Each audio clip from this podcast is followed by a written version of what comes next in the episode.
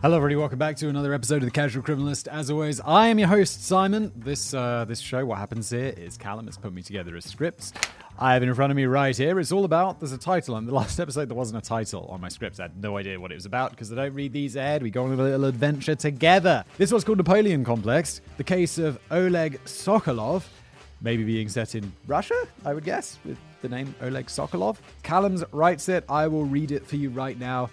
And uh, afterwards, Jen, our video producer, will add some memes and some sounds and some images. And let's just get into it.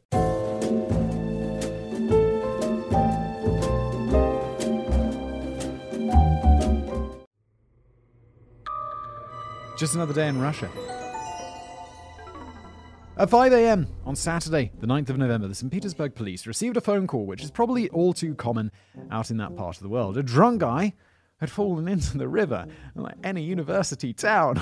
the cops likely assumed it was just another routine alcoholic fishing expedition, but they were about to net themselves a far bigger catch than some clumsy drunkard. Officers arrived on the cobblestone banks of the Moika River to find a man struggling listlessly in the frigid water below. After dragging him out, they took him to the hospital for hypothermia. His hands and feet were frozen stiff and he was barely responsive. A quick ID check revealed that the catch of the day was Oleg Sokolov, an assistant professor of history at St. Petersburg State University. Wow, it's an a- adventure for the professor. To get an idea of what the professor was doing freezing in the Moika at 5 a.m., the cops took a look through the backpack he had been clutching onto. Inside, they made a shocking discovery a pair of severed human arms cut off at the elbow. Oh, this like taking the drunk guy who fell in the river to hospital just turned into like this is a serious murder investigation. Le complexe de Napoleon. By all accounts, this Oleg Sokolov was an eccentric individual, a long standing faculty member of the Department of History. He was well liked among students for his fiery, impassioned lectures. With his slightly unhinged delivery, an hour spent learning about French military history, its specialist subject, was far less dry than it ought to be. I always loved these professors. Like, you could. Eh, I really believe there's a, a, good professor can take anything that is even boring and make it interesting. Like I, I can't think of any specific examples now, but definitely through like school and university, there were subjects that I found really boring. Just because the teacher was so good, you'd be like, "This is great." I just enjoy this class. Over the course of a celebrated career of more than 30 years, he established himself as one of the leading scholars on Napoleonic studies. Professor Sokolov produced more than 100 academic pieces and landed several guest teaching spots at the Sorbonne in Paris. Then, in 2003, he received France's highest honor, the Légion d'honneur, a medal established by his historical idol, Napoleon Bonaparte. For a lifelong fanboy of the French revolutionary turned dictator, that's about as good as it gets. Sokolov's obsession with French history went even further than the lecture room, too.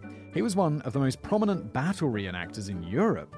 It's basically just like being in a real historical war with zero casualties and far less dysentery. I didn't even know battle. I know, like, um, just from movies and TV shows and stuff, like Civil War. Is it the Civil War reenactors? They do like these big battles in the US. I didn't realize it was like a, a thing in Europe but here we are. In night, he just can't get enough Napoleon or French history. He teaches about it. He play acts as it. He, uh, yeah, and, and somehow he's got someone's arms in his backpack. What is going on with you, dude? In 1976, he founded the first Society for Historic War Reenactments and went on to become president of the Federation of Military History Clubs of the USSR. More often than not, Napoleon's biggest superfan would be suited up as the man himself at their meetups, bawling out orders in fluent French. His performances and pedantic eye for accuracy won him invitations to events around Europe, so he became a familiar face at some of the biggest meets on the continent. In the wild, wild world of Napoleonic reenactments, our man was as big as they come. And that, I don't know, sounds like a very small pond, doesn't have a big deal in the Napoleonic, Napoleonic reenactment community. you might have heard of me. The only problem was Sokolov could never quite get out of character. As author and prominent St. Petersburger Lydia Nevzorova put it, he thought he could do anything and looked down on the world around him as if he really were Napoleon. Okay, I was just thinking, like, this guy teaches about Napoleon, he reenacts as Napoleon, he thinks he is Napoleon. Apparently so. Not only that, but he was also known for whipping out his impression of the historic commander during everyday conversations and regularly asked that his underlings in history community address him as sire. In other words, the man was absolutely insufferable. Yes, sounds like a very difficult man. An example of how much dictatorial power he held over his students and colleagues came in 2018. Oh, this is very recent history. Did we say that at the beginning? No, I don't think we did. Oh, in 2003, he received this honor. This is so recent. Wow. I, for some reason, this was occurring like in, in the past in my mind. Partway through a lecture, a male student in the audience asked Sokolov about plagiarism allegations levied against him by a Moscow publicist. Instead of calmly denying the accusations, Sokolov went power mad. He ordered the other students to remove the dissident from his presence. Intense. Video from the day shows him shouting, Get out! as some of the young guys in the audience seize their classmate and drag him outside. The young man was then guillotined to death in the university courtyard. Not really, but he did receive a stiff beating from his peers for daring to question the great emperor of the lecture hall. That is still pretty intense. Like, they took him outside and they beat him. That's pretty much how I imagined academic freedom in Russia anyway, but it's crazy to see it on tape nonetheless. I mean, this was really recent. I imagine, like, USSR. so intense. Despite his tyrannical leanings, uh, our 21st century Napoleon wasn't all about war. He also made time for love. His Josephine. As we all know, historians possess sexual magnetism in abundance, and it's Napoleonic historians who get the most girls. Throughout his 19-year tenure in St. Petersburg, it was barely concealed. It was a barely concealed secret that Sokolov had a thing for chasing young women with considerable success. Wow, I kind of assumed Callum was being very sarcastic there, because it sounded very sarcastic. But no. Extended monologues on the intricacies of 19th century battle strategies just have that effect on the ladies. Anastasia Yeshchenko first set her eyes upon Sokolov during one of his lectures. At the time, she was a promising undergraduate student of history, moved to St. Petersburg from Krasnodar in southern Russia. It's not clear what first drew her to the aging Napoleon wannabe, a married man almost four decades her senior, but regardless, when she was 21, the two began a relationship. Sokolov started calling her his Josephine, a reference to Napoleon's wife, dude. You're taking this too far, man. Please stop. He treated his young mistress to a whirlwind initiation to the world of academia, introducing her to colleagues and famous names in the field. To an aspiring historian at the start of her career, it must have seemed too good to be true. I mean, not really. You're just sleeping with the professor. By the time she was a postgraduate in 2019, they had already been a couple for almost four years. Now they could afford to be less secretive on account of Sokolov's second divorce the year before. So Yeshchenko, now 24 years old, Sokolov 63, moved out of her university accommodation and into her lover's luxury flat on the Moika River. The two planned on getting married in 2020. Despite the age gap, they seemed a good match on the face of things. Yeshchenko shared Sokolov's passion for French history and even co authored some academic pieces with him. He introduced her, or maybe forced her, into the reenactment scene. Sure. and together they hosted balls and picnics where everyone dressed in period costume. Sounds like a laugh riot. I can only hope for everyone involved that old Oleg left his Napoleon act out of the bedroom, or at the very least, dropped the bugles. God. Now, if you're feeling a bit off about the idea of a professor in his 60s leveraging his status to seduce someone barely out of high school, yeah, no sh- I'm right there with you, thank you, Callum. As I mentioned, this wasn't the first time he'd done it. Anastasia Yeshchenko was at least his second long term Josephine. The pervy professor apparently made a regular habit of scanning the freshman lecture halls for any beautiful young women with brown hair. The more they looked like Napoleon's misses, the better. He would approach them after class and try his best to impress them with his academic credentials and hefty salary. okay then, mate. Although the university administration just chalked all of this up to the good professor's eccentricities, many of the young women saw it differently. Shocking. Uh, he racked up a fair number of complaints throughout the years for his inappropriate advances. The most shocking allegations saw one of his ex-partners go to the police. Ekaterina Ivanova was Josephine number one, who back in 2008 discovered that a new boyfriend was actually married with kids. How can you hide that? Like, surely you're going to find out about that. It's not like he's got some secret life going on. He's a married professor at the university. You know what his name is? He's probably on Facebook or like whatever Russian Facebook is. Probably Facebook these days, isn't it? It's just Facebook. When she went back to break up with him at his flat, he first acted, acted calm and then he let it leapt on her in a fury. He tied the terrified Ekaterina to a chair, beat her, strangled her, then threatened to scar her face with a hot iron. Dude, how, how did you not go to prison? What is going on? You beat up a woman you need to go to jail. So, of course, the police and university did absolutely nothing. Brilliant. Everyone just treated it like an everyday lover's spat. Dude, tying someone to a chair, beating them, strangling them, and then threatening to scar them with a hot iron. It's not an everyday lover's spat. What is one wrong with you, university and police? It might sound mad, but that kind of impunity was a recurring theme throughout the megalomaniac professor's tenure. Not unlike his historic idol, Sokolov would start off as charming and benevolent before turning into a controlling tyrant, which brings us to the incident at the heart of the story. In the early hours of the 8th of November 2019, Anastasia Yeshchenko called her brother. Her partner, Sokolov, had grown jealous when a friend invited her to a birthday party, resulting in a vicious argument. Ah, yes. Naturally, I get upset when she gets invited to go somewhere. You psycho. The old gentleman was worried about the idea of her attending a, let's not call him a gentleman, the old creepy man was worried about the idea of her attending a normal modern party with younger, better looking guys and not a petticoat in sight. Anastasia decided to, ta- uh, to back down and agreed not to go. At first, she planned on getting a bed at a hostel, hostel until Sokolov calmed down, but around 1.30am, she called her brother back to let, them do, to let him know that the two had made peace. If you're calling your brother when you have a fight with your boyfriends because you're scared of what the boyfriend might do, it's time to make an exit. That was the last time any of her family would hear her voice. Oh god, did she get killed? I just assumed they broke up. Oh no. Okay, yeah, you should have made an exit. I'm not saying, just in case there's any misconstruing things here, I'm not saying in any way that this is her fault. I don't think I should need to explain that, but just in case. The Emperor's Downfall, The Arrest. Now, this ain't no unsolved mysteries. There aren't any prizes for guessing who the arms in the black bag belong to. At the time Sokolov was found floundering around in the river, Anastasia was already dead. When the authorities searched Sokolov's apartment, they found her brutally dismembered torso in one of the bedrooms. A bloody hacksaw was sitting on the floor nearby, along with a gun, axe, and ammunition. A stun pistol was also tucked into the bag alongside the arms. It'd be a few days before the police recovered Anastasia's legs, which had been wrapped up separately and tossed in the river by which time Sokolov had fully recovered from his little swimming session, and he had quite a lot of explaining to do. Police now had CCTV footage of him walking the embankment on the river's edge and throwing several bags over a wall. The legs had apparently sunk to the riverbed as he intended, but no such luck with the arms. The professor panicked when he saw the second bag bob up to the surface. He went to retrieve it, but was so smashed that he ended up falling in completely. I feel like we got another pro tip for our you know, it's like don't write down your crimes is always the classic one, but don't get drunk when disposing of a body. All right? Pro tip there. Just like 200 years before, it was the chilly Russian weather which was Napoleon's undoing. Very clever, Callum. Sokolov was so cold and hammered that he couldn't get out of the river by himself, so just had to wait to be rescued, clutching his gory cargo. Dude, you should just let the cargo go.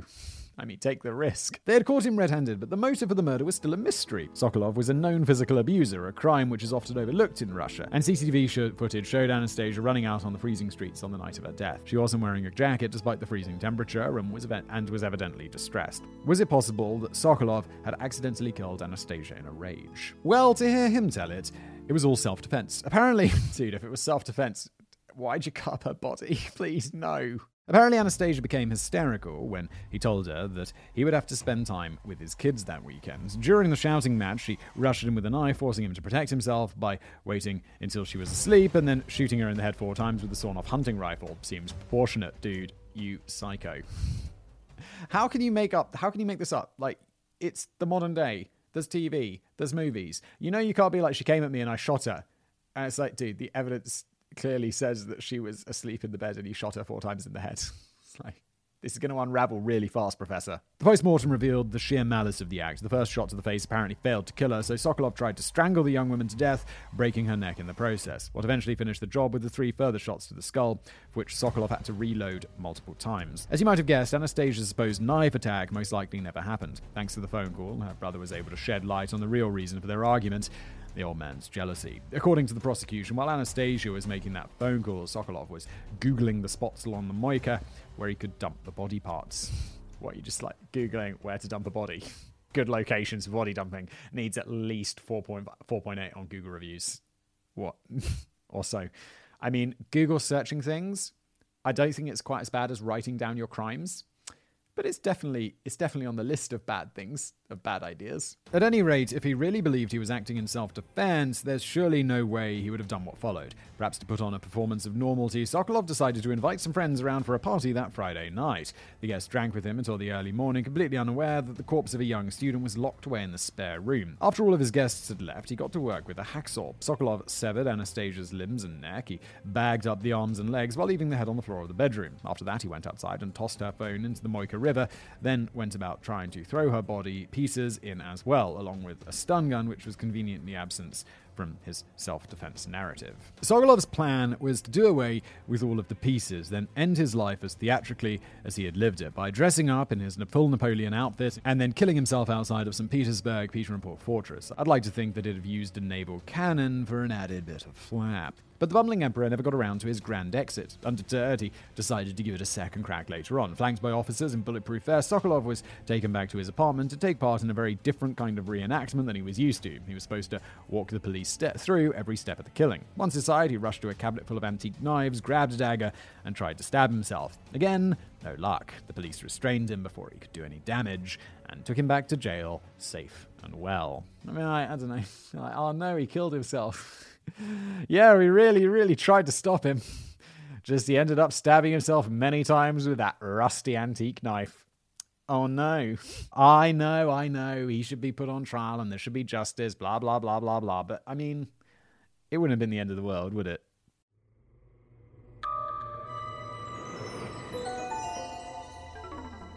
So in June 2020, the emperor was dragged in chains to the St. Petersburg city court. The prosecutors were pursuing a 15 year sentence. Why are you trying for prosecutors? Get a life sentence. Come on. While Sokolov's defense team petitions for half that amount. Acquittal was out of the question. Bloody well hope so, since he had never denied his guilt, accepting that he had shot and dismembered his former lover. Sokolov put it before the judge, I killed her and myself too. I do not exist. My cherished memory of Anastasia is the most important thing for me now. But apparently, her memory wasn't worth all that much to him because he was willing to drag it through the dirt in the hope of a reduced sentence. Before the initial hearing, Sokolov's defense lawyer, Alexander Poichuyev, hinted at the plea of temporary insanity brought on by alcohol, jealousy, and harassment from an academic rival. Oh, of course, understandable. yeah, he's been like, yeah, I was getting getting some shit at work, so I went insane and killed my girlfriends, and now I'm fine again. It's like, no, that should not fly. Who among us hasn't killed and dismembered a lover because of a bit of work stress and vodka? yes. In the end, though, they settled on self defense. The argument went a bit like this Sokolov admitted to the killing of his girlfriend, but added that, well, she deserved it. I mean, he obviously never used those words, but he might as well have. Hysterically weeping Sokolov told the court how Anastasia gradually turned into a beast from a scary fairy tale after they moved in together. The last straw was when she flew into maniacal rage that night. I've never seen such a stream of aggression, he said. No, Oleg? You don't think your own lost stream of aggression might have raised the bar just a little bit?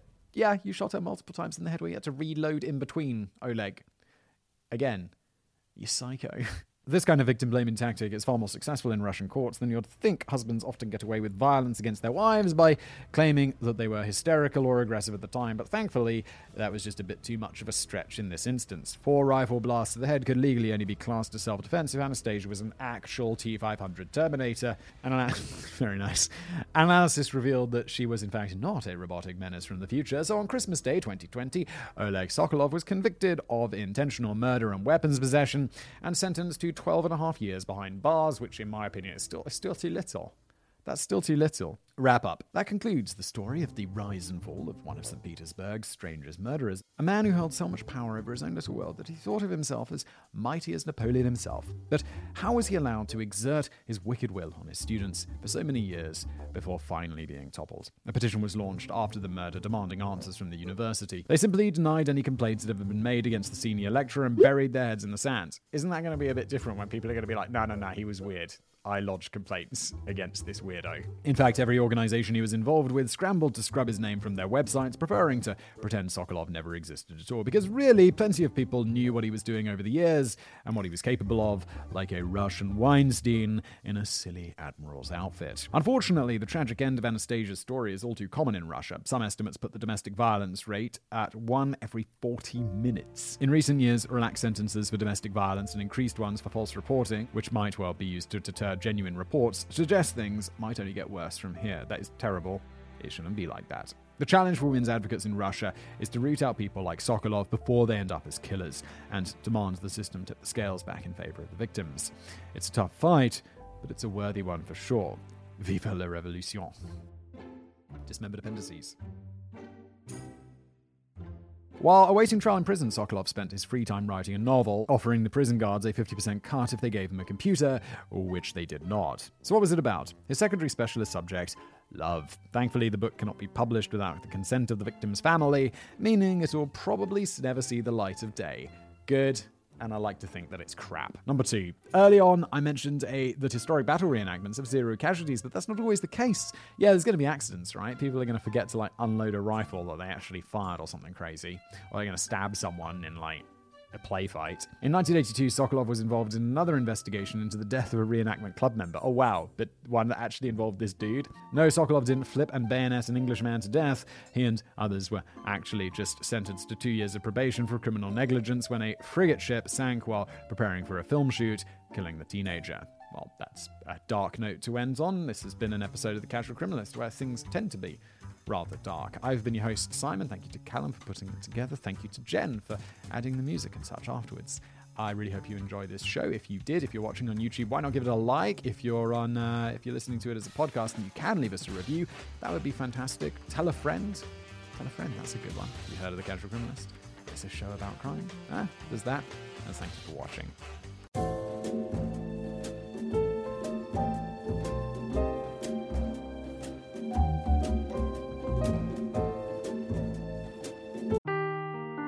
Seeking the truth never gets old. Introducing June's Journey, the free to play mobile game that will immerse you in a thrilling murder mystery. Join June Parker as she uncovers hidden objects and clues to solve her sister's death in a beautifully illustrated world set in the roaring 20s. With new chapters added every week, the excitement never ends. Download June's Journey now on your Android or iOS device or play on PC through Facebook Games.